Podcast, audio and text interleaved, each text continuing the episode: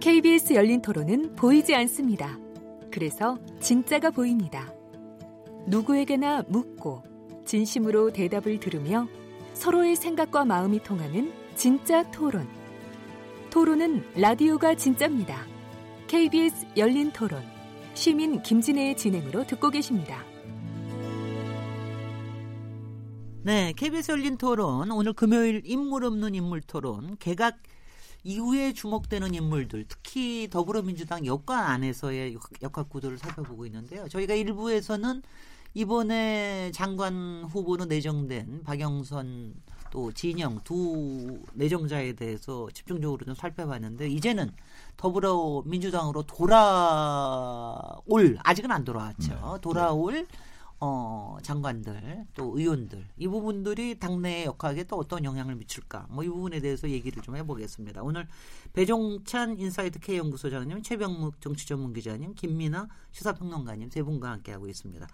어, 이번에 돌아오는 사람이 네 명이죠. 그거 한번 정리를 해봐 주시죠. 배종찬 소장님. 네, 이번에 네. 내려오는 사람이 이제 어, 아직은 아직은 돌아오진 않았습니다. 돌아올 네. 예정인데 김부겸 행정안전부 장관, 네. 또 김현미 이 국토교통부 장관, 장관, 김영춘 해양수산부 장관, 또 한 사람이 더 있죠. 도종환. 네, 도종환, 도종환 문화체육관광부 장관. 네네. 네, 총 네 명인데 네.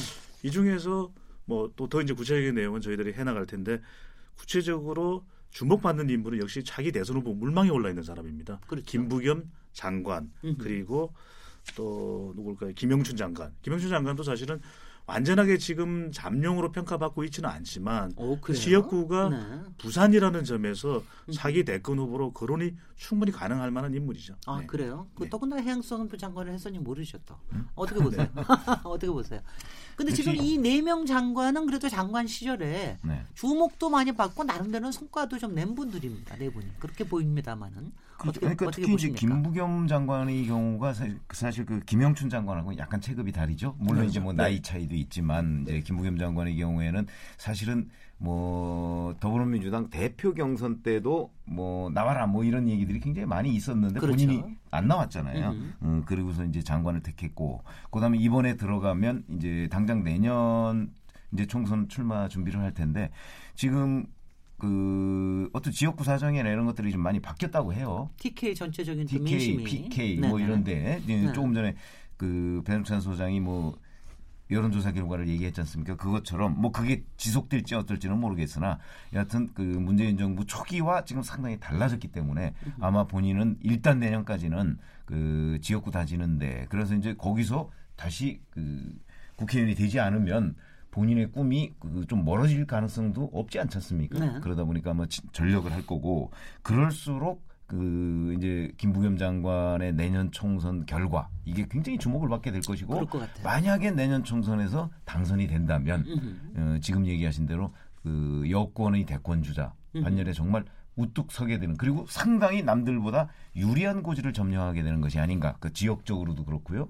그다음에 이제 뭐 선수도 그렇고 네. 그다음에 장관 경험도 이제 거기에 또 플러스 요인이 되겠죠. 네. 음, 그래서 아마 이번 네 당으로 돌아올 네 사람 중에서는 가장 주목을 많이 받게 될 것이고 네. 김영춘 장관의 경우에는 아직 뭐 이렇게 대권 주자로 많이 거론되는 상황은 아닙니다만 음, 본인... 자기 재선이 되면 그러니까 그 본인으로서 삼선이 되겠지만 그렇죠. 그렇게 되면 그 사실 부산 지역도 그 뭐 문재인 대통령의 정치적 고향이긴 하지만 으흠. 지금 그 과거처럼 그렇게 그 여론이 호의적인 것만은 아니거든요. 어, 그런 점에서 음. 본다면 여기도 마찬가지로 내년에 이제 당선되는 게 우선 급선무지만 당선이 된다면 한 번쯤 뭐 이제 지금 여권의 잠룡들이라고 하는 사람들이 굉장히 이 여러 가지 뭐 명함들이 있잖아요. 음. 응. 그 명함을 뚫고 한번 진짜 그야말로 명함을 내밀 만할 정도가 되지 않을까 이런 음. 생각은 듭니다. 네.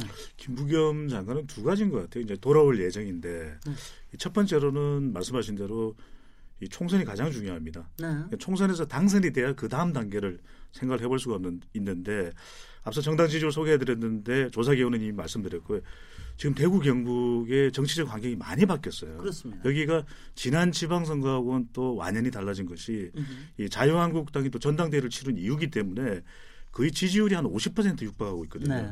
자유한국당이 반면에 민주당의 경우에는 한창 지방선거 때는 좋았는데 지금은 27% 대략 한 절반 정도밖에 안 되는 지지율인데 이 김부겸 장관이 지었고 있는 수성구는 조금 또 다릅니다 성격이. 네. 그쪽에는 이른바 진보 성향의 이 부유층 또 유권자들이 많기 때문에 그것이 또 이 김부겸 장관이 당선되는 동력이기도 했거든요. 그런데 네. 얼마만큼 적어도 일정한 표 차이는 내야 되는데 자칫 자유한국당의 정치인 모르겠어요. 또 김문수 전 지사가 나올지 안 들지 네. 적어도 일정 수준 이상은 저 차기 대선 후보로 거론되는 만큼 격차는 버리고 당선이 돼야 된다는 하나가 있고 또 하나는 뭐냐면 지난번에 격차가 얼마나 됐어? 지난번에는 격차 껴 있는 편이었죠. 네네. 이번에 중요한 게 또 하나가 뭐냐면 지난 당 대표 선거에도 약간 욕심을 냈었어요. 네. 근데 이제 이 장관으로서의 역할에 또 더 집중해야 된다라는 이유 때문에 출마하지 못한 것도 있지만 사실 또 이해찬 의원이 당 대표 선거에 출마하니까 본인이 못 나선 것도 있거든요. 네. 그만한 또 관계가 있는 걸로 알려져 있는데 그렇다면 포스트 이해찬 그러니까 총선 이후에 당내 조직을 얼마만큼 흡수해낼 수 있느냐. 으흠. 그렇다면 총선에서 일정한 격차 1번. 두 번째로는 당선되고 난 이후에 당선되고 난 이후 수성구에서 재선하고 난 이후에 당내 조직을 얼마만큼 흡수할 거냐. 이런다면 어떤 공식이 만들어지냐면 민주당의 유력한 영남 후보 공식이 만들어지는 거죠. 네. 네. 글쎄요. 네, 김민아 기자님. 제가 볼 때도 이제 그런 부분들이 핵심이 될 것 같은데요. 김부겸 장관 같은 경우에는 어쨌든 지금 어, TK에서 거의 유일하게 지금 뭐 민주당 더불어민주당 입장에서는 거의 유일하게 기대해 볼 만한 어쨌든 주자인 것이잖아요. 그 말씀하신 대로 또 이 총선에 가서 이제 당선되느냐 마느냐 이것이 매우 중요한 문제일 텐데 또 한편으로는 뭐 당선되느냐 마느냐 즉 자기 혼자 살아남아서는 사실은 그렇게까지 뭐 엄청난 성과다라고 말하기 어렵기 때문에 뭔가 그게 꼭 어, 후보 숫자로 따지는 건 아니더라도 김부겸 한 사람이 대구에서 성과를 냈더니 뭐 이 정도의 어떤 TK의 어떤 여론 변화를 이끌어냈다라 뭐 이 정도의 어떤 그 스토리까지 나오면 그러면 음. 확실히 어, 차기 대권 주자로서 그리고 또 어, 이런 어떤 뭐 어, 민주당 내 내에서의 어떤 지위라든가 이런 것들을 자기가 상승시킬 수 있는 동력이 확실히 만들어지겠죠.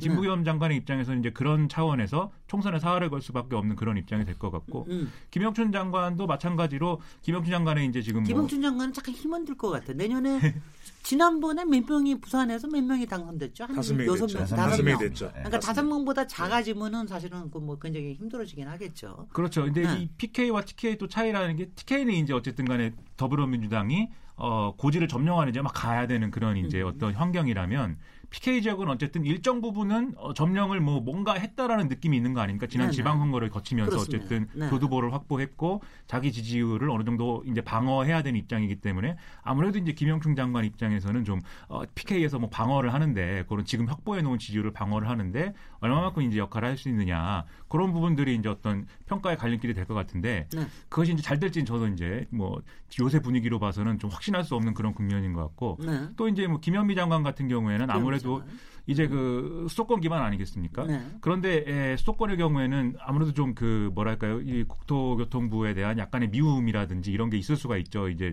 부동산 문제에 있어서 좀 음. 김현미 장관의 어떤 정책이나 태도나 어떤 뭐 이런 것들이 좀 반발의 산바들이 있기 때문에 우리는 예타 면제 하나도 안 해주고 말이지 이래 가면서 아니 은행 대출을 완전히 막아 아 은행 대출도 다 막아놓고 네. 아 그거는 저기 국토부 장관 일은 아닙니다. 그렇죠 금융 기재부 그건 예. 기재부 쪽이. 근데 이제 협의를 해서 이 그게 부동산 규제 때문에 그렇게 그렇죠. 네. 네. 어. 주무장관이긴 뭐, 하죠. 뭐, 네. 뭐 그럴 수는 있겠네. 네. 부동산 정책이라든지 이런 것 때문에 약간 미움을 받아놔서 네. 앞으로 이제 원내대표도 뭐 노려볼 만하다 뭐 이런 얘기들이 주변에 나오는 것 같은데 네. 그런 부분들을 고려해서 수도권에서 뭔가 원내대표 카드를 만든다면 그것이 김현미 장관이 될 것이냐 음흠. 그런 부분들이 앞으로 또 관건이 될 건데 지금 쉽게 장담하기는 좀 어렵지 않을까 이런 생각을 좀 합니다. 네. 네 근데 도종환 도종환을 빼놓으셨으니까 도종환까지 해주세요. 도종환까지 세명 세 명이나 했으니까. 네. 네, 도종환 장관께서는 사실 그 네. 다음 이제 어떤 하셔야 될 일이 저는 무엇인지 잘 이제 여쭤본 적이 없어가지고 네. 어떤 생각을 하고 있는지는 전 잘 모르겠는데 어쨌든 근데 문, 문화체육관광부도 여러 가지 현안들이 있었고 또 과거 정권의 어떤 그런 뭐 문제라든지 문제 해결이라든지 이런 것에 대해서 평가가 엇갈리고 있는 부분이 있지 않습니까? 뭐 네. 어, 과거에 뭐 블랙리스트라든지 이런 문제에 대해서 문체부가 어느 정도 대응을 하긴 했는데 뭐 그것이 뭐 미흡하다는 사람도 있고 아니면 뭐 너무했다고 하는 사람도 있고 뭐 여러 가지 평가가 있겠지만 그런 평가가 이제 그 갈리는 것에 따라서 또 도종환 장관의 입지도 앞으로 바뀔 수 있겠죠. 근데 다만 이제 지금 어떤 언론이나 이런 평가들을 보면 도종환 장관이 어떤 향후의 어떤 정치적 국면에서 뭔가 핵심적인 어떤 결정적인 어떤 파격적인 뭐 그런 역할을 한다 이렇게까지 전망하는 것 같지는 않아서 네. 그런 부분들은 저로서도 뭐 참 안개 속이 아닌가 이런 생각을 합니다. 그래도 지역구 자체로서는 사실은 굉장히 안정적인 꼭 그렇지도 않죠. 그렇지도 않아요? 충북 청주거든요. 그리고 거기가 노영민 어, 그 청주 아니 그러니까 노영민 하던 그렇죠. 이제 그 지역이긴 하지만 네. 이 이제 영남이나 호남이나 이런 데하고 달리 충청도는 이 바람이 어느 쪽으로 부느냐에 따라서 자유한국당이냐 또는 그렇죠. 더불어민주당이냐가 좀 왔다 갔다 이 하는. 어, 네. 그런 지역이기 때문에 도종환 장관이 안정적이라고 얘기하기는 상당히 어려워요. 네. 더군다나 이제 지금 문재인 대통령에 대한 지지율, 국정 지지율 뭐 이런 것들이 지금 현재까지는 하락 추세란 말이죠. 네. 근데 이게 이제 반전의 기회를 맞는다든가 이렇다면 몰라도 그렇지 않으면 결국 내년 총선은 문재인 정부에 대한 중간 평가 성격을 띌 텐데 그러면 도종환 장관도 이제 친문 쪽에 그 분류가 되잖아요. 그렇습니다. 그러니까 아마 그 바람을 안고 가야 될 거예요. 음흠. 그러면 그 청주라는 데가 그렇게 그 어떤 여당 지지 일색인 그 곳이 그렇죠. 지역이 아니기 네네. 때문에 그 이제 문제가 있을 수 있고 그다음에 이제 우리가 도정환 장관한테 지금 정치적 미래 얘기를 그 여기서 섣불리 할 수가 없는 것이 우선 선수가 있잖아요. 지금 재선이죠. 어, 정치적 중량감이 다른 분들에 비해서 조금 떨어진다는 점. 아니 어. 김영춘 장관도 최선이에요. 아니 그렇긴 한데 이제 김영춘 장관은 또 아, 젊다는 아, 무기가 그거 험지에서 했다는 험지 있고 젊다는 음. 또 음. 무기가 있고 그렇네요. 그 일종의 PK에서 자기 어떤 기반을 음. 쌓았다는 음. 왜냐하면 사실은 청주보다는 부산이 그 더불어민주당으로서 훨씬 더 험지거든요. 그렇죠. 어, 그런 점에서 똑같은 그 초선 예를 들어서 똑같은 국회의원 한 번을 했더라도 좀 무게감이 다릅니다. 그렇긴 어, 그런 점에서 이제 그 김영춘 장관을 조금 더 쳐주는 경향이 있는데 네. 다만 이제 우리가 또 김겸 장관에 대해서 얘기를 하자면 그 이 여러 가지 그 정치적 의미, 전국적인 의미 같은 것들이 있어요. 그런데 문제는 세력이 없는 단점이 있습니다. 음흠. 김부겸 장관이 음흠. 무슨 친문 주류 이것도 아니지 않습니까? 응? 그 항상 뭐 대표 경선이나 또는 뭐 어떤 대권 후보로 이렇게 나오 이제 우리가 그 분류를 해놓는데 자기 세력이 없습니다. 그게 정치는 혼자 하는 거 아니거든요. 이제 그런 점에서 약간 한계가 있어서 자기 그 어떤 후원 세력을 좀 만들 필요가 있다. 어, 이렇게 생각이 듭니다. 네. 그 지금 요번에 네. 입성하는 두 장관도 내정된 두 장관도 비문이라고 얘기를 하지만 사실은 지금 돌아오는 장관 네 명도 저 아마 도종환 장관 빼놓고는 나머지는 뭐 친문이라고 그러던 분류되던 분들은 아니죠. 조금 어, 어느 정도는 비문 쪽에서 많이 활동을 하던 그런 분들이라서 이분들이 당에 돌아오시면 아무래도 뭐 한 달 내로는 돌아오실 텐데 네. 한달 내로 돌아오면 당내에서의 그 역할이 어떻게 맡아질까요? 그 지역 변화가 있는데 가장 중요한 것은 이제 지금 당의 지지율이 조금 주춤하는 모습이기도 그렇습니다. 하거든요. 그럼에도 네. 불구하고 당의 중심은 또 이해찬 대표예요. 물론이죠. 그러니까 네. 이해찬 대표하고 역학 관계인데 지금 물론 원내대표가 뭐 홍익표 원내대표가 자기 목소리를 내고는 있다고는 하지만 그럼에도 불구하고 더 집중되는 초점을 맞추고 있고 중심이 되는 것은 이해찬 대표거든요. 네. 근데 우선적으로 따져볼 수 있는 것은 김현미 장관과 김영춘 장관이 돌아와서 원내대표로 변신이 가능할 것인가 라고 본다면 내 코가 석자가 될 수 있는 것이죠. 일단 당장은 지금 이제는 한 1년여밖에 남지 않은 자기 지역구 관리를 반드시 해야 되거든요. 네. 아무리 장관직을 하면서 지역구 관리를 병행했다고는 하나 집중적으로 지역구 의원만을 수행할 때와는 비교할 수 없는 부분이거든요. 그럼요. 그렇다면 또 이제 이 원내대표를 할 경우에는 당 전체를 책임져야 되기 때문에 음. 자기 선거뿐만 아니라 이 짐짓 김현미 장관도 그렇고 김영춘 장관도 그렇고 원내대표를 맡기는 쉽지 않아 보인다. 하지만 김현미 장관의 경우에 조금 경우가 다를 수도 있는 것이 네. 그래도 수도권은 아직까지 당 지지율이 안정적이거든요. 음. 네. 거기다가 이 대통령 선거가 있는 해에 이제 한 번 더 재선을 한다면 경기도에서도 이제 중진이 됩니다. 네네. 네. 물론 전해철 의원도 있고 좀 더 문 대통령에 가깝게 음. 여겨지는 인물도 있기는 하지만 장관직을 했다는 것, 또 특히 수도권에 집중되어 있던 국토, 교통을 음. 다루었다는 점에서는 경기지소로 부각될 수 있는 모습이거든요. 그렇다면 지금 네. 원내 대표를 해서 본인이 총선에도 기여를 하고 그다음 경기지사를 노려볼 수 있다는 그런 이 해석이 음. 가능해지는데 김영춘 장관은 내 코가 석자입니다. 앞서 이제 이 최 기자께서도 말씀하셨던 대로 뽑아야 되겠다. 본인이 일단은 본인이 일단은 PK 맹주 역할을 해야 됩니다.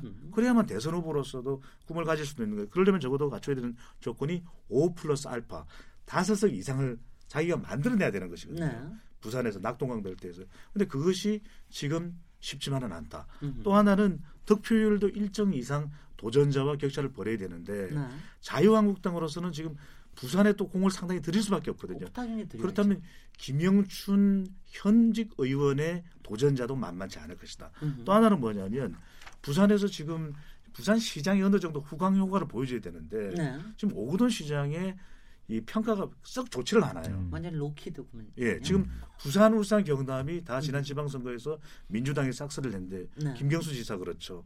뭐 울산도 경제가 안 좋죠. 음흠. 부산도 지금 여러 가지 불협화음 또 이 논란, 의혹들을 만들어낸 것이 부산시장의 현주소거든요. 네. 그렇다면은 상당한 부담을 안고 있는데 지역만 해도 음흠. 과연 전국을 두루 아우러야 되는 이 원내 대표를 맡기가 쉽지만은 않다라는 것이죠. 네, 네. 그럴 수도 있겠네요. 어떻게, 네, 네. 어떻게, 저는 네. 그, 그, 그 부분에 관해서 조금 음. 이제 다른 생각을 가지고 있는데 뭐냐면 김현미 장관이나 그 김영춘 장관이 아마 원내 대표를 원내 대표 이제 5월 달에 뽑지 5월 않습니까? 어, 좀 네. 어려울 거다 이렇게 봅니다. 네. 어, 지금 뭐 단정할 수는 없지만 그 왜 그러냐면 이미 당내에서 원내대표를 노리는 분들이 있어요. 세 분이 있죠. 어, 네. 뭐 김태년 의원이나 이인영 의원, 노웅래 의원 네. 뭐 이렇게 해서 원내대표를 노리고 이미 그 뭐 어찌 보면 표박가리에 들어갔는데 음흠. 뽑는 사람들은 현역 의원들이란 말이죠. 그렇죠. 음. 그 현역 의원들 이런 생각을 해요. 당내에 있는 아니, 현역, 현역 아, 저는 그럴 것 같아. 음. 아니 장관까지 왔는데 무슨 원내 대표를 좀 하는 거야.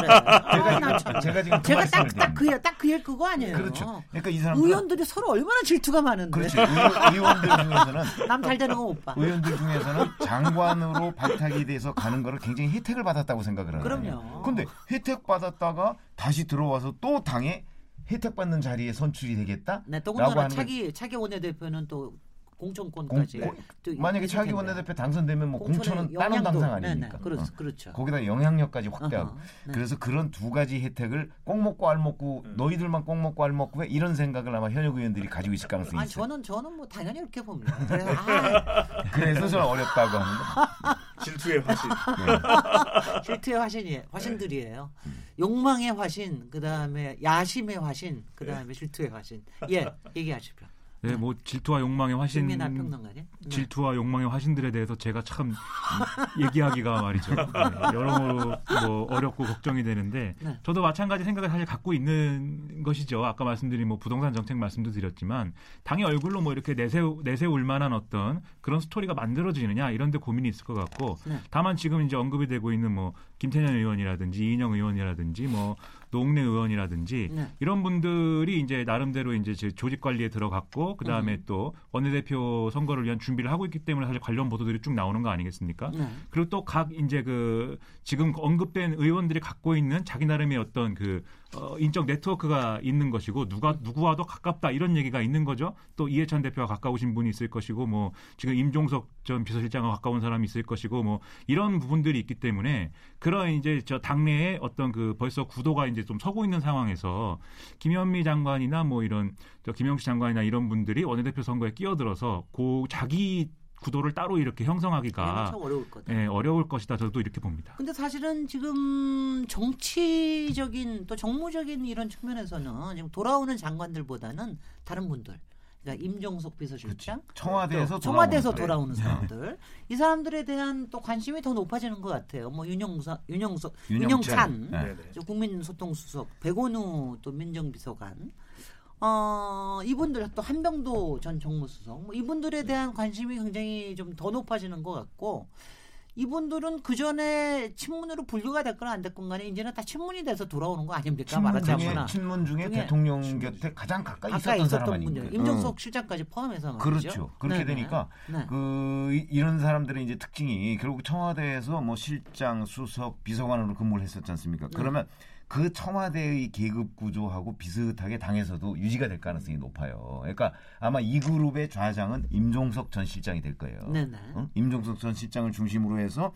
청와대하고 직접 소통하면서 당내 하나의 그뭐 개파 비슷하게 그룹으로 형성이 될 가능성이 굉장히 많아요. 과거에도 그런 얘기가 있었거든요. 네. 왜냐하면 과거에는 사실 청와대에서 수석이나 실장을 하다가 개별적으로 당에 들어가는 경우가 많았어요. 근데 이거는 집단으로 들어가잖아요. 그렇죠. 집단으로 그렇습니다. 들어가면 이 집단이 자기들끼리 뭔가 그룹을 형성해서 정치적 목소리를 낼 가능성이 있어요. 음흠. 더군다나 지금 이해찬 대표 같은 경우는 내년 총선에 불출마하잖아요. 네. 그러니까 사실은 당의 이해찬 대표를 빼면 뭐 원내 대표는 이번 5월달에 새로 뽑을 것이고 그러면은 이 뚜렷한 그룹이 없어요. 친문 그룹에 뭐 좌장이라고 하는 사람들은 있지만 사실 그 사람들이 지금 뭐 정치적으로 무슨 역할을 하기에는 좀 어렵기 때문에 아마 총선을 앞두고는 오히려 이 사람들 임종석 전 실장을 중심으로 하는 이 청와대 일기 청와대 이 그룹이 저는 상당히 주목을 받고 또 힘을 쓸 가능성이 있다고 봐요. 어. 그래서 아마 앞으로 이제 저, 제가 만약에 현장 기자라면 임종석 전 실장을 중심으로 하는 이쪽 그룹에 상당히 그 정보도 많고 네. 어, 또 취재를 열심히 해야 될 그런 대상이지 않을까 네. 이런 생각을 합니다. 제가 네, 현장 기자나 네. 현장감 있게 분석을 해드리겠습니다. 네, 네. 주목되는 인물인 거죠. 그러니까 지금도 중요한 것이 과연 내년 총선에서 반전을 만들 수 있는 일이 뭐냐? 사실 사람일 수밖에 없는 것이고요. 누가 총선에 투입되느냐에 따라서 총선 결과도 달라지는데 총선 이후의 상황도 달라지는 거죠. 우선적으로는 청와대에서 함께 국정 운영을 했던 사람들인 만큼 총선에서 당선이 되면 당정청 관계의 주역이 될 수 있는 그렇습니다. 것이거든요. 그만큼 대통령의 국정 철학을 계속해서 이어갈 수 있는 것이고 또 하나는 경쟁력이 있습니다. 네. 뭐 두드러진다고 보기는 어려울 수도 있겠지만 이미 지역구 국회의원을 역임하기도 했었고요. 음흠. 또 자기 대선 후보로 거론되는 인물도 있고 또 청와대에 있으면서 주목받았던 뭐 윤영찬 국민소통 수석도 있거든요. 총선 현장에 투입된다면 세대 교체도 되면서 86 그룹이니까. 또 인물 경쟁력도 있으면서 대통령의 국정 운영을 잘 뒷받침할 수 있는 인사가 되는 것이거든요. 네. 그렇다면 특히 중에서는 뭐 한병도 전 정무수석도 음. 의원을 역임했던 분이죠. 그럼요. 예, 그렇기 때문에 저는 이것이 총선 예, 네. 총선 투입 인력으로서도 충분한 자산이 되고 음흠. 또 임종석 실장은 최 기자께서 말씀하신 대로 아직까지 자기 대선 구도에서 두드러지지는 않아요. 하지만 항상 거론은 되죠. 거론은 되거든요. 음흠. 그래서 또 남북 관계가 있으면 또 빠질 수 없는 인물이 임종석 전 비서실장이기 때문에 음흠. 종로에 출마하느냐 성동구에 출마하느냐 벌써부터 화제거리가 되고 있는 것도 오히려 돌아오는 장관도 장관이지만 오히려 임종석 전 비서실장을 비롯해서 청와대 진용이 저는 더 주목을 받고 있다 이렇게 보입니다. 음, 어떻게 보세요? 분명히 주목을 음, 받고 있고 뭐 그럴 수밖에 네. 없는 것이고 지금 말씀하신 이제 임종석 전 비서실장의 경우가 어, 차기 대권 주자로서의 어떤 평가가 뭐 없지 않는 거죠. 그리고 실제로 과거 이 좀 전에 이제 자유한국당도 굉장히 집중적으로 공격을 한 대상 아닙니까? 뭐 저 DMZ에 뭐 선글라스를 끼고 뭐 시찰을 했다 이런 부분들을 가지고 굉장히 강하게 공격을 했었는데 그때도 이 제가 이제 뉴스를 보는 사람 입장에서는 아 임종석 전 비서실장이 앞으로 나이도 젊고 또 청와대 비서실장을 하면은 보통은 이제 그 정치에서의 경력을 이제 마무리를 하는 게 일반적인데 또 당으로 돌아와서 역할을 100%할 수밖에 없기 때문에 그걸 가지고 이제 대권 주자까지 갈 거라고 봐서 이렇게 공격을 이 세게 하는 거 아닌가 이런 생각도 이제 했었는데 어쨌든 그렇기 때문에 에, 국회의원들 입장에서도 어, 차기 대권 주자가 될 수 있는 인물을 중심으로 좀 이렇게 좀 결집력을 가지는 그런 현상들이 이제 두드러지겠죠. 근데 여기서 봐야 될 게 아무래도 임종석 전 실장이라고 할 때 가장 그래도 좀 적극적으로 좀 두드러지는 경력이라는 거는 뭐 전대협 의장 출신이라는 거 아니겠습니까?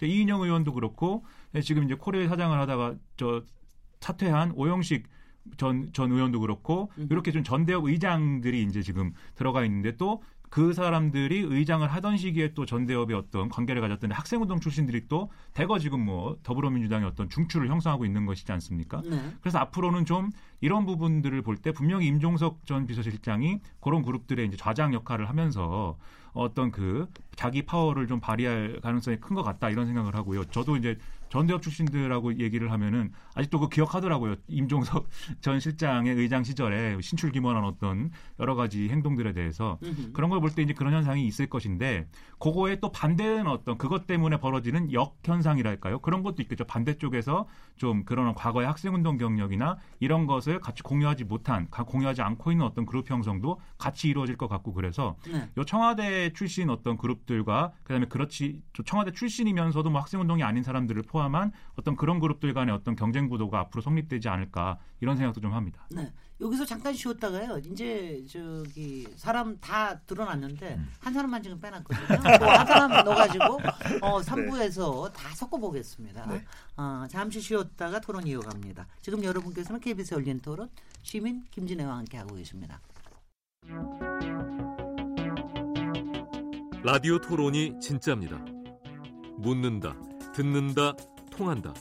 KBS 열린 토론. 시민 김진애의 진행으로 듣고 계십니다. 네, KBS 열린 토론 저희가 어, 금요일 날 인물 토론에서는 오늘 이제 더불어민주당의 in and out 하는 인물들을 중심으로 어, 얘기를 했는데요. 저희가 어, 2부에서 돌아오는 인물들 중에서는 오히려 장관 출신들보다는 청와대에서 온 인물들을 굉장히 주목을 해야 할 것이다. 이분들이 어떤 당내 역학을 어떻게 만들고 내년 총선에서 어떤 역할을 하게 될지 이 부분을 주목을 해야 될 것이다 이 얘기를 했는데요. 마지막으로 이제 여기다 한 분을 더 추가를 해야 되겠습니다. 이분은 아무데서 들어 아 외국에서 돌아오셨군요. 보니까 아직 어디, 아직 외국에 어, 있습니다. 아직도 이 외국에 있어요. 해외파네, 어, 해외파. 제야 제야에 있다고 얘기를 해야 되나? 뭐 하여튼 어 이른바 문재인 대통령을 만든 가장 주역의 인물이라고 얘기를 하죠. 양정철 전 비서죠. 그리고 특별하게 이분은 뭐 공직을 맡은 적도 없었고요. 그 청와대에서 참여정부 때 비서관을 했다는 거 외에는 사실은 그 이후는 아무것도 안 하고 특히 문, 문재인 정부 출범하고 난 다음에 자기는 어떤 공직도 맡지 않겠다 이러고 이제 지금 해외를 떠돌고 다니고 있는데 그러다가 이번에 어, 민주당의 더불어민주당의 싱크탱크인 더불어 어, 제목이 민주연구원. 민주연구원 여기에 원장으로 발탁이 돼서 이번에 돌아온다고 그러는데 이분이 들어 이분에 대해서 오히려 더 주목을 하고 있는 것 같습니다. 자 저기 시작을 해보시죠. 그래서 이 주목하고, 주목하고 있는 이유가 결국은 뭐냐면 그 양정철 전 비서관의 경우는 문재인 대통령을 직접 만들었다. 음흠. 그다음에 이제 광흥창 팀이라고 해서 이제 저 마포구의 광흥창에 문재인 캠프가 하나 있었어요. 네네. 거기에 광흥창 팀의 실장이 임종석 실장이었고 부실장을 했었어요. 음. 근데 부실장이지만 실질적으로 임종석 전 당시에 전 의원을 실장으로 모셔온데 핵심적인 역할을 한 사람이 양정철 비서관이에요. 음흠. 그러니까 본인이 부실장으로 있었지만 사실상 거의 실세 실장이나 뭐 거의 비슷하다 하는 것 때문에 이제 그 굉장히 오히려 임종석 전 실장보다 이 청와대 일기 진영이 짜여지기 전에는 양정철 전 비서관을 훨씬 더 주목했어요 언론이. 그런데 네. 문재인 대통령이 대통령에 딱 취임을 하고 나니까 자기가 공직을 맡지 않겠다고. 본인이 얘기를 했잖아요. 그러면 왜 과연 양정철 전 비서관이 공직을 맡지 않겠다고 했는가? 네. 그거는 여전히 숙제로 남아 있습니다. 음. 왜 양정철은 공직에 취임을 안 했는가 하는 음. 거는 여전히 지금 취재 대상이고요. 못했는가 안 했는가? 앞으로도. 그러니까 안 했는가 못했는가. 저는 거겠지 저는 뭐. 못했다고 보거든요. 네, 어, 그런 뭐. 입장이지만 그거는 여하튼 기자들이 보는 눈은 항상 똑같아요. 그거는 아니 그거는 이제 과거의 경험 같은 걸 봤을 때 네. 스스로 스스로 권력의 자리에 난 나가지 않겠다 이렇게 얘기하는 사람 또는 그렇게 한 사람은 없거든요. 그러니까 만약에 양정철 전 비서관이 자기 말대로 진짜 그 양 전 비서관 얘기를 100% 우리가 받아들여서 나는 공직을 맡지 않겠다는 걸 스스로 결정했다면. 그거는 우리가 그동안에 봐왔던 많은 정치인들과는 완전히 이건 다른 종이다 이렇게 생각할 수밖에 없잖아요. 예예. 어. 그런데 그거는 아직 결론이 안 난 거란 말이죠. 그래서 하여튼 그 문재인 대통령과 거리로 따지면 워낙 가까운 다른 누구보다도 가까운 사람이었기 때문에 음흠. 그 사람이 지금 정기에 복귀를 한다고 하니까 네. 당으로 그러니까 주목을 할 수밖에 없는 그래서 이제 앞으로 당에서 양정철 전 비서관의 역할이 어디까지일까? 민주연구원장은 사실 뭐 그냥 연구단체입니다. 이거는. 네네. 근데 그걸 맡으면서 그 연구단체 민주연구원이라는 그 역할에 그칠까? 아니면 거기서 플러스 알파의 정치적인 역할까지 할까? 이게 음. 이제 주목이 되는 거죠. 네네. 저는 회도찬 굉장히 흥미로운 건, 소장님. 네. 흥미로운 건데 양정철 전 비서관 우리 그래서 줄여서 양비라 그러거든요. 양비라고 네, 그러더라고요. 장비 아닙니다. 네. 양비. 네. 장비는 제가 장비를 닮았고. 아, 그렇죠. 근데 관직에 안 나간 저는 단 하나의 이유는 단 하나의 이유는 지지율 때문입니다. 관직을 맡았으면은 이 양비의 행동 하나하나가 대통령 지지율에 영향을 줍니다. 왜? 이 사람의 완전히 분산이 됐을 거예요. 몸짓 하나하나, 음. 숨짓 하나하나, 숨소리 하나하나 다 대통령과 관련됐다고 생각하고. 해석을 하고 모든 언론들이 그런 식으로 보도하고 음흠. 이 양정철 전 비서관이 누구랑 만났다 그러면 어, 근데 이게 대통령의 뜻이다. 음흠. 이렇게 이야기될 수밖에 없었거든요. 그러다 보니 심지어는 선거 과정에서도 중간에 누군가 있었다. 누구냐? 임종석 전 비서실장이 있을 정도였거든요. 네. 그러니까 저는 무슨, 무슨 말씀드리냐면 이 양비와 관련돼서 우리가 여론의 관점에 봐서는 두 가지입니다. 하나는 역할론과 관계론. 역할은 해야 돼요. 네. 대선의 1등 공신의 역할은 했죠. 그러면 이 정권이 성공적이기 위한 역할은 할 겁니다. 근데 네. 문제는 관계론이에요. 직접 관계로 가느냐? 아니다. 음흠. 간접 관계로 가는 거죠. 음흠. 근데 지금 왜 등장하는가? 총선이 그만큼 중요하다는 이야기를 할 수밖에 없는 겁니다. 음흠. 그렇다면 이 관계를 어, 떻게 가져가냐? 저는 도광양해는 끝났다. 도광양해는 끝났다. 왜? 도광양해는 숨어 있는 겁니다. 빛을 가리고. 그런데 지금의 이 도광양의 양은 양정철입니다. 근데 지금은 왜 등장할 수밖에 없, 느냐 총선에서 중요한 역할을 하고 총선에서 가장 중요한 이 총선 전략 중에 하나는 여론조사거든요. 네. 홍보기획비서관 출신입니다. 음흠. 이제까지는 본인의 일종의 메신저라고 할 수 있을까요? 타케민 행정관이 있었죠. 근데 이제는 본인이 나설 수밖에 음. 없는 상황이라면 근데 여기서 핵심적인 게 최 기자님께서 너무 잘 짚어주셨어요. 이 관계가 제일 중요합니다. 관계는 항상 간접으로 갑니다. 네. 네. 자 민주정책 연구원장을 맡으면 뭡니까? 중간에 누가 있습니까? 이해찬 대표가, 있는, 대표가 있는 거죠. 그러니까 네. 바로 대통령과 다이렉트로 연결이 안 되는 거죠. 아, 오늘 제, 가 여태까지 들어본 것 중에 제일 근사하게 얘기하셨어요. 역할론과 관계론 사이에서 어떤 관계를 설정을 하느냐. 네네. 아주 근사하게 설명하십니다. 머리 많이 빠졌습니다. 네. 이렇게 되면서 네. 민주정책 연구원장은 수락을 할 수가 있다. 왜? 네. 바로 대통령과 직접 연결되지 않고 이해찬 대표가 중간에, 중간에, 있기 때문에. 있으면서. 네. 음흠. 근데 그 얘기는 계속 있었습니다. 그러니까 문재인 정부의 중후반이나 혹은 문재인 정부가 어떤 위기 상황이나 아주 크리티컬하게 뭐가 필요할 때는 분명히 양비가 다시 등장할 것이다. 이런 얘기들은 그동안도 계속해서 있어 왔습니다. 김민아 그렇죠. 평론가님. 네. 지금까지 언론 보도나 뭐 이런 정치 평론가들의 얘기를 쭉 종합할 때 네. 양정철 전 비서관이 뭐 영원히 이 네. 정권 끝날 때까지 해외에 있을 거다라고 얘기한 사람은 단 한 사람도 없었습니다. 말기에 마지막 구원 투수로 올라올 가능성이 제일 크다 이렇게 얘기했는데 사실 그렇게 얘기하는 것에 비추어 보면은 지금 등판 시기가 좀 빠른 거죠. 그렇죠. 타이밍이 좀 빠르다고 저는 생각을 하고 그래서 사실 어 민주연구원장에 이제 갔지만 이 그 야구에 비유하자면 이제 뭐 불펜 피칭을 시작했다 뭐 이렇게 볼 수가 있는 건데 네. 어쨌든 그걸 감안해도 좀 빨리 올라왔다고 저는 생각을 하고요. 네. 그 빨리 올라온 이유가 아, 아까 말씀하셨듯이 총선이 중요해서도 있지만 그만큼 이제 지금 정부가 지지율이 좀 빠지는 속도가 빨랐고 좀 이렇게 좀 위기를 맞이하게 되는 타이밍들이 더 정책 부분에서도 지금 뭐 그렇죠. 여러 가지 혼선과 그다음에 또 그렇죠. 걸림돌이 생기고 있으니까요. 그렇죠. 그래서 네. 그래서 이제 등판 시기가 빨라졌다 이렇게 봐야 되는데 그렇다라면 음. 그런 이유 때문에 이제 지금 어, 몸 푸는 작업에 이제 들어갔다라면 음흠. 그러면 총선에서 이제 중요한 역할을 할 것이다라고 보고 그렇게 분석하는 게 뭐 당연하지 않겠습니까? 네. 총선에서 어떤 역할을 할 거냐 이걸 그러면 그 다음으로는 따져봐야 되는 거죠. 양정철 전 비서관이라고 할 때 이분이 뭐 여러 가지 이제 홍보 전문가일 수도 있고 뭐 여러 전문가일 수도 있지만 최근에는 대선 캠프를 이리저리 조율하고 거기서 중요한 역할을 했기 때문에 대략 뭐 선거 전문가 아닌가 뭐 이렇게 생각하게 되는 분위기가 많은 것 같습니다. 그렇다면 선거 전문가의 눈에서 이번에 총선 어떻게 치를 것이냐라고 볼 때 지금 정부가 처해 있는 환경이나 지지율의 추이나 이런 걸 보면 당연히 어떤 좀 중도적인 스탠스로 이 당의 어떤 노선을 좀 옮겨가는 형태로 이런 전략을 짤 수밖에 없을 것 같아요. 제가 만약에 양정천 저 비서관의 입장에서 있다고 보면은 네. 그래서 그런 전략을 민주연구원 차원에서 입안을 해서 뭐 어떤 당의 저 자료로 제공한다든지 이런 역할을 하게 될 것 같고 그렇게 될 경우에 당연히 이런 이제 대통령의 어떤 측근이다 라고 하는 사람이 뭔가 총선에 영향을 미치는 전략을 짠다라고 할 때 당내에 있는 다른 의원들의 걱정은 당연히 아 이거 뭔가 공천 얘기로 흘러갈 수 있다 이렇게 되는 것도 아니겠습니까? 네. 그또 과거의 사례도 있으니까요. 저 중간에 치르는 총선, 저 후반기에 치르는 총선 같은 경우에 대통령을 방어할 수 있는 인물들을 주로 공천을 해서 그게 논란이 되기도 했으니까 그래서 아마 이 공천 과정에서까지 어떤 논란을 예상하고 양정천 전 비서관이 뭐 비주류를 포용하겠다라는 얘기든 얘기라든지 이런 것까지 나온 맥락이라는 게 그런 것이 아닐까 이런 생각을 좀 했습니다. 그래서 이런 것들이 다 지제박되고 있다. 네. 본인이 선수로 뛰지는 않겠죠 다음 총선에서. 그게 이제 그 기자들이 물으니까 네네. 그걸 부인했어요 일단. 아 일단 어, 지난번에 아, 이제 그 작년에 북 콘서트 했었잖아요. 아, 예. 그때 물으니까 그 본인이 부인을 했어요. 이렇게, 이렇게 얘기했어요. 왜냐하면 작년 1월달에 북 콘서트를 하니까 네. 아 이게 이제 정계 복귀를 위해서 지금 뭔가 이 그 워밍업을 하고 있는 것 아니냐? 왜냐하면 북 콘서트 가 뭐 흔히 정치인들이 하면은 그게 뭐 자금을 마련한다든가 그렇죠. 아니면 정계복귀의 신호탄이 될 가능성이 있잖아요. 네. 그런데 그때 뭐라고 얘기했냐면 이 책을 갖고 내가 출마하거나 정치할 일도 없을 것이다 이렇게 음. 얘기를 했고 네. 그다음에 대통령님하고 떨어져 있고 싶고 청와대나 권력과도 거리를 두고 싶다 이렇게 음. 얘기를 했는데 자, 네. 요두 가지 말은 뒷부분은 이제 민주연구원장이 되면 음. 이거는 이제 어, 저 이른바 빌공짜 공약이 된 거예요. 음. 그럼 앞에 거 이 책을 갖고 출마하거나 정치할 일도 없어. 그럼 이것도 공약이 될 것이냐 아니면 약속이 될 것이냐 이제 이런 게 문제가 되잖아요. 네.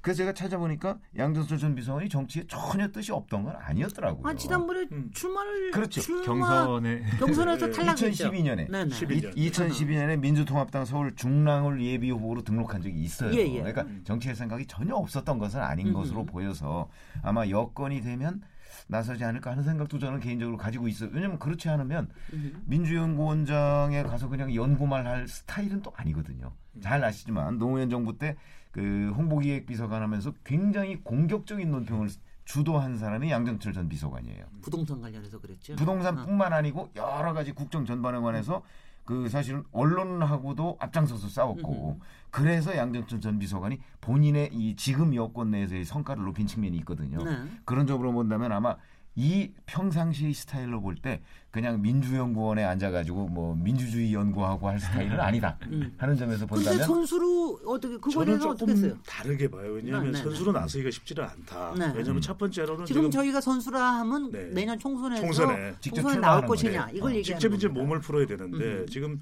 해외에서 또 일본에 생활을 하는데 몸이 무거워요. 그러니까 이게 몸이, 아, 몸이 무거우면 이게 있어. 다이어트가 돼야 됩니다. 근데 이제 웃자고 드린 말씀이고요. 두 번째는 또 아. 양비가 아니라 장비라고 생각한다 그러면 위에 뭐 유비 형님도 있고 관우 형님도 있기 때문에 아직 순서가 아니다. 네. 여기까지 농담을 하고 세 번째가 제 이제 핵심인데 왜냐하면 본인이 직접 나서게 되면은 지난번에도 우리가 이 새누리당이 공천할 때 2016년에 보면은 특정인 한 사람 때문에 전체 판세가 뒤틀리거든요. 네. 근데 분명히 저는 당 내에서의 공격도 있었거든요. 하지만 그거는 이해찬 대표가 충분히 잠을 재울 수 있겠죠. 잠 재울 수 있는데 문제는 야당이 아주 거센 공격. 그러니까 야당이 이해찬 대표도 공격 안 하고 무조건 하고 양비를 공격할 겁니다. 으흠. 아 이건 무슨 말이야? 저 따위 공천을 하고 뭐 왜 이렇게 저런 이 음, 음, 철학을 음, 만들어서 음, 공약을 만들어서 음. 우리를 어지럽히냐? 저거는 다 양정철 양비가 예, 양비 뭐 신임 연구원장이 어, 네. 청와대로서 특명을 받아서 어, 근데 어. 이렇게 되면요. 아, 잘 됐네 그러면. 잘 되는 거 아니야? 전체 선거 판세가 네. 이 양정철이라고 하는 인물이 중심에 서버리게 되는 거죠. 아, 그래요? 그러면 판에, 이, 네. 판에 영향을 받을 수 있다라는 거예요. 음, 그런데 네. 본인만 생각하면 어떨지 모르겠지만 이것이 유리하게만 흘러가지 않고 자칫 또 이것이 불리한 어, 부분이 드러난다면 대통령이 부담이 가는 것이거든요. 그만큼 내년 총선은 정말 중요합니다. 네. 그렇기 때문에 본인이 직접 몸을 풀기보다는 저는 적어도 직접 몸을 풀기보다는 전략을 만들고 음. 여론조사를 통해서 충분히 당선 가능하고 대통령의 국정 철학을 뒷받침할 수 있는 사람들을 지원하는 역할을 하지 않겠냐라는 음. 생각이 듭니다. 글쎄요, 바로 그 점인데요. 사실 저, 저는 하여튼 더불어민주당이 굉장히 복잡할 거라는 생각을 합니다. 그러니까 지난번 선거 때만 하더라도 솔직히는 이제 문재인 대통령이 여러 가지 역할을 해서는 솔직히 전문가 그룹들을 굉장히 많이 데리고 왔잖아요. 그러니까 그 점에서 또 새로운 얼굴들을 내놓을 수가 있었는데 지금은 사실은 굉장히 여러 세력들이 있잖아요. 그래서 이거를 바꾸기도 쉽지도가 않을 텐데 어떤 세력 구도가 생길 거라고 생각을 하십니까? 그러니까 일단 주도하는 그룹이 누구냐 네. 하는 것이 이제 관심 아니겠습니까? 네. 어차피 이해찬 대표는 내년 총선에 출마를 안 해요. 음. 그러니까 아마 영향력이 반감될 거예요. 응?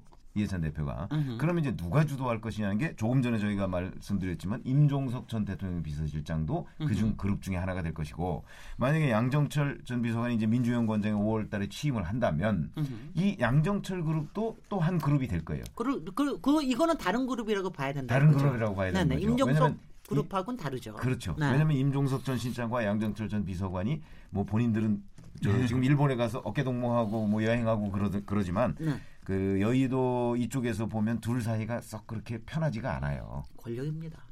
그렇죠. 네. 편하지가 않아요. 네. 이게 지금 중론이거든요. 그렇다면 네. 이 둘은 경쟁 관계가 될 가능성이 굉장히 높아요. 그럴 수 있겠네요. 어. 그러면 청와대 일기 참모진 중심으로 하는 그 친문 그룹은 음흠. 임종석 전 실장이 챙기고 음흠. 결국은 약간은 구친문 그룹, 광흥창 팀을 비롯한 구친문 그룹은 양정수 전 비서관이 챙기고 네.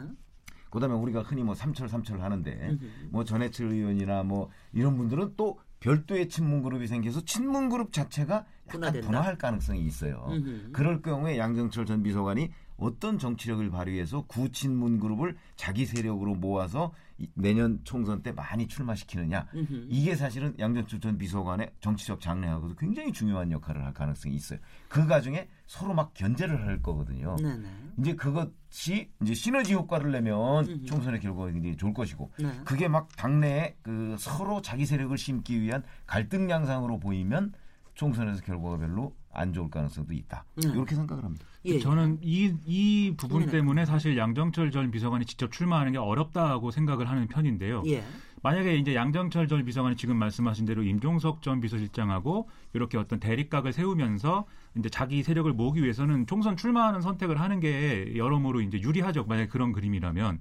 근데 만약에 그런 구도가 됐을 때 좀 상황이 고약해지는 게 어떤 거냐면 임종석 전 비서실장은 어쨌든 간에 누가 뭐래도 차기 대권 주자군에 들어갑니다. 근데 양정철 전 비서관은 뭐 그런 신세가 아닌 것이기 때문에 결국은 이게 구도가 잘못하면 현재 권력 대 미래 권력의 대결 구도가 될 수가 있습니다. 그리고 만약에 지금 이제 문재인 정권에서 어, 문재인 대통령이 선호하는 차기 대권 주자가 있고 그 사람이 뭐 후계자인 것 같아 이런 분위기가 있다라면은 또 다른 양상이 될 수가 있는데 네. 지금 또 그런 분위기가 또 아니지 않습니까? 그렇습니다. 만약에 그래서 현재 권력 대 미래 권력 대 구도가 되고 이 서로 이제 누구에게 줄 서는 을 해갖고 그런 방식의 어떤 충돌이 일어나게 되면 사실은 이 차기 총선은 어, 더불어민주당이 과거에 새누리당의 어떤 그 오류를 답습하는 그런 구도가 될 수가 있는 거죠. 과거에 새누리당 예, 보면 예. 어, 대 킹메이커로서의 역할을 누가 더 잘하느냐 이런 대결 구도로요. 그렇죠. 그 네. 전에 이제 2016년 총선 같은 경우를 보면 이른바 진박공천 이런 논란이 그렇습니다. 빚어지면서 누가 네. 진박 간별사고 음. 그리고 뭐 그것 때문에 뭐 유승민 등의 어떤 차기 대권 주자 그룹들이 뭐 여러 가지로 손해를 보고 뭐 이런 충돌들이 있었잖아요. 그리고 음. 그것이 지금 평가하는 자유한국당의 자기 평가 속에서도 지금의 어떤 보수 세력의 어떤 어, 여러 가지 위기를 불러온 원인 아니겠습니까? 네. 아마 그렇기 때문에 그 전례를 알기 때문에 양정철 전 비서관도 이렇게 쉽게 나서지는 못할 거다. 저는 그런 생각을 좀 하고 저도 있습니다. 좀못 나설 거고 그런 거는 절대로 저는 안 생길 거라고 저는, 저는 내부를 좀 본 사람으로는 저는 그렇게는 생각은 하는데 내년, 말씀하십시오. 내년 총선은 네. 저는 이렇게 보는 것이 네. 아직 대통령의 임기가 내년 총선 때 만 만 3년 무렵이거든요. 그렇습니다. 만 3년 무렵이 남았어요. 네, 그리고 음. 지금 또 대북 관계를 대통령이 주도하고 있고 그리고 이해찬 대표도 이 당 청간의 관계, 당 청간의 관계가 아주 좋은 편이라고 봐야 되지 않겠습니까? 네. 그리고 또 정치적인 철학을 또 공유하고 있기 때문에 적어도 대통령과 이해찬 대표가 치르는 그리고 이해찬 대표는 본인의 기득권도 내려놨어요. 그러면 적어도 이들의 영향력이 가장 강력할 수밖에 없다. 그다음에 당내에서 반발의 목소리가 나오기는 쉽지 않다고 보고요. 음흠. 특히 이제 기본적으로 깔고 가는 것은 이번에 진영 또 박영선 이 의원들이 정부에 투입되는 만큼 이미 판가리를 예고하고 있는 거라고 저는 그런 보고요. 그래서 봅니다. 예, 네. 2010년에 지방선거도 그랬고 16년에도 이 총선 때 이 민주당이 재미를 본 것은 그만큼 세대 교체를 해냈다는 것이거든요. 그렇습니다. 그렇다면 일단은 판가리의 핵심은 세대 교체고 그 두 가지의 또 핵심 축은 이 86그룹과 저는 친노, 음. 양비, 양정철 전 비서관은 나는 86그룹보다는 노무현 대통령의 사람으로 더 연결된다고 네, 볼 수가 있거든요. 그렇다면 네. 이, 이 노무현 대통령의 사람들과 또 86그룹을 중심으로 해서 지금 현재 문재인 정부를 구성하고 있는 사람들 사이가 주로 총선을 이야기할 텐데 이들은 이 내부에서 경쟁은 결국 총선 이유가 될 것이기 때문에 네. 총선 때까지는 자기 목소리를 굉장히 신중하게 낼 수밖에 없다면 양정철 비서관도 몸을 직접 풀기는 쉽지 않아 보입니다. 네. 음, 알겠습니다. 네, 네. 그전 이제 네네. 좀 생각이 다른 것이 왜냐하면 아, 총선, 그래요. 총선 이후에 대비하려면 저희가 열심히 이렇게 얘기했는데 마음을 아직 안 바뀌셨어요. 그렇죠. 아니 왜냐면 야 고집 세다. 아니 왜냐면 최명목 기자님 고집 되게 세네요. 총선 이후에 어. 대비하려면 네. 그 사실은 총선에서부터 공천을 어떻게 하느냐는 게 굉장히 중요합니다. 네. 그러니까 그 경쟁은 총, 야, 우리 이제 총선 끝나고 나서 당선되는 숫자 이렇게 한번 보고서 그때 가서 뭐 세력을 만들어서 그 차기에 대비하자. 음. 차기 이제 대선에 대비 이런 게 아니고 네. 그렇게 하려면 총선에 우리 세력을 얼마나 많이 심어놓느냐가 음. 더 중요하다는 거죠. 당연히 그렇죠. 그러, 그렇기 때문에 경쟁은 총선 전에 공천 단계에서 시작이 된다는 거예요. 그건 당연히 그런데 네. 그걸 본인이 선수로 뛰면서 할 필요는 없잖아요. 아니 꼭 그렇긴 한데 네, 네. 이제 이게 본인이 선수로 투입되는 거와 투입되지 않는 거는 자기 세력을 형성하는데 굉장히 다르죠? 차이가 있죠. 네. 어 그래서 아마도 양정철 전 비서관님 그, 그런 생각을까지 하고 있는지는 모르겠으나 적어도 구친문 계열, 원조 친문 계열을 모아서 뭔가 문재인 대통령의 임기 후반기를 좀 뒷받침해줘야겠다라는 생각을 가지고 있다면 네. 그러면 임종석 전 실장 계열하고도 경쟁 관계에 들어갈 수밖에 없고 음흠. 그럴 경우에 원조 친문 그룹들을 모아서 이 사람들을 대거 공천을 하려고 할 가능성이 있어요. 음흠. 그러면 이 사람들 이제 그 공천받는 입장에서는 고, 그렇죠. 음. 공천받는 입장에서는 음흠. 양정철 전 비서관한테 그래도 장수가 음흠. 앞장서서 나를 따르라 해야지. 자기는 뒤에 있으면서 야 열심히 나가서 싸워. 이거는 안 될 것이다.